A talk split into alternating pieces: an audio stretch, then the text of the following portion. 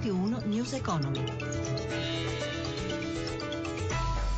11.32, buongiorno da Giuseppe Di Marco, apertura e rialzo per le borse europee che poi però hanno virato in territorio negativo. Per gli aggiornamenti dai mercati finanziari ci colleghiamo con Sabrina Manfroi della redazione di Milano. Sì, buongiorno. Dopo una partenza col botto, come detto tu, tentando un rimbalzo sulla scia di Wall Street, le borse adesso annullano i guadagni. Milano e Parigi cedono circa lo 0,30%, Francoforte perde mezzo punto, resta positiva Londra più 0,30%, Madrid invece viaggia viaggia intorno alla parità. A Piazza Affari Maglia Rosa e Buzzi Unici anche eh, sale del 2,6%, bene anche i petroliferi che grazie al rialzo del prezzo del petrolio salgono di circa un punto percentuale, male invece Anima Holding che perde il 2,6%, giù del 2% anche Prismiam, misti i bancari. Lo spread si raffredda leggermente a 102 punti base all'1,59% il rendimento decennale.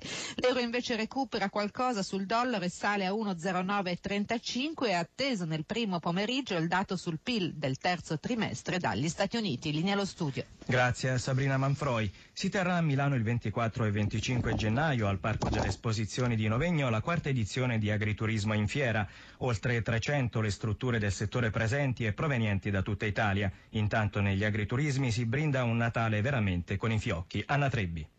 Sotto l'albero di Natale dell'agriturismo italiano ci sono 5 milioni di appassionati che valgono oltre un miliardo di fatturato e quasi 22 mila strutture, oltre il 4% in più rispetto al 2013. A fare il punto sull'andamento del settore è agriturismo.it sulla base della ricerca condotta da Nextplora e Osservatorio Innovazione Digitale del Turismo, ricerca che stila anche l'identikit dell'agriturista tipo Germania, Belgio, Olanda e Regno Unito, le nazioni di provenienza della stragrande grande maggioranza 35-65 anni, sposato, in vacanza in coppia o con la famiglia, amante dell'ospitalità familiare e della buona cucina, alla ricerca del relax ma anche delle attrazioni naturalistiche e storiche nei dintorni della struttura prescelta. 3 milioni e mezzo le presenze negli agriturismi in Italia nel 2015 e l'anno non è ancora finito. Tra le regioni preferite la Toscana, seguita da Umbria, Veneto, Sicilia e Friuli Venezia Giulia. Recensioni e commenti online ma anche consigli di amici e parenti gli strumenti utilizzati per la scelta. Elevato il grado di soddisfazione per l'86%, rileva ancora la ricerca, l'esperienza è da ripetere, con una spesa abbastanza contenuta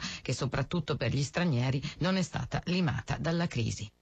In calo la bolletta energetica nazionale del 2015 secondo i dati diffusi dall'Unione Petrolifera Italiana e le previsioni per il prossimo anno sono positive, spiega il presidente dell'Unione Claudio Spinaci al microfono di Gelsomina Testa.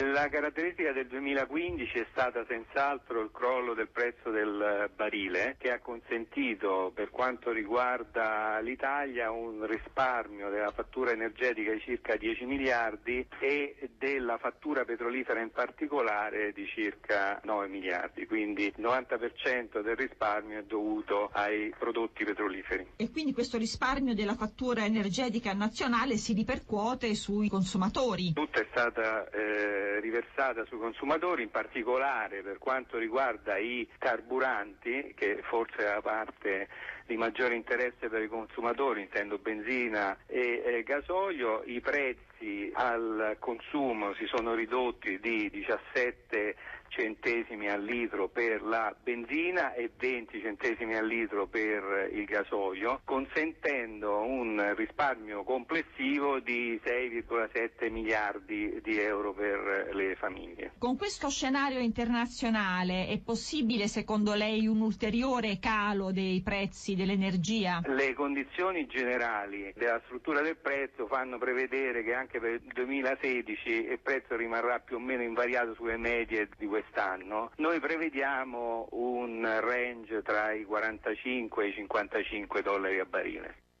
È tutto, News Economy a cura di Roberto Pippan ritorna dopo il GR delle 18 per riascoltare questa puntata www.newseconomy.rai.it.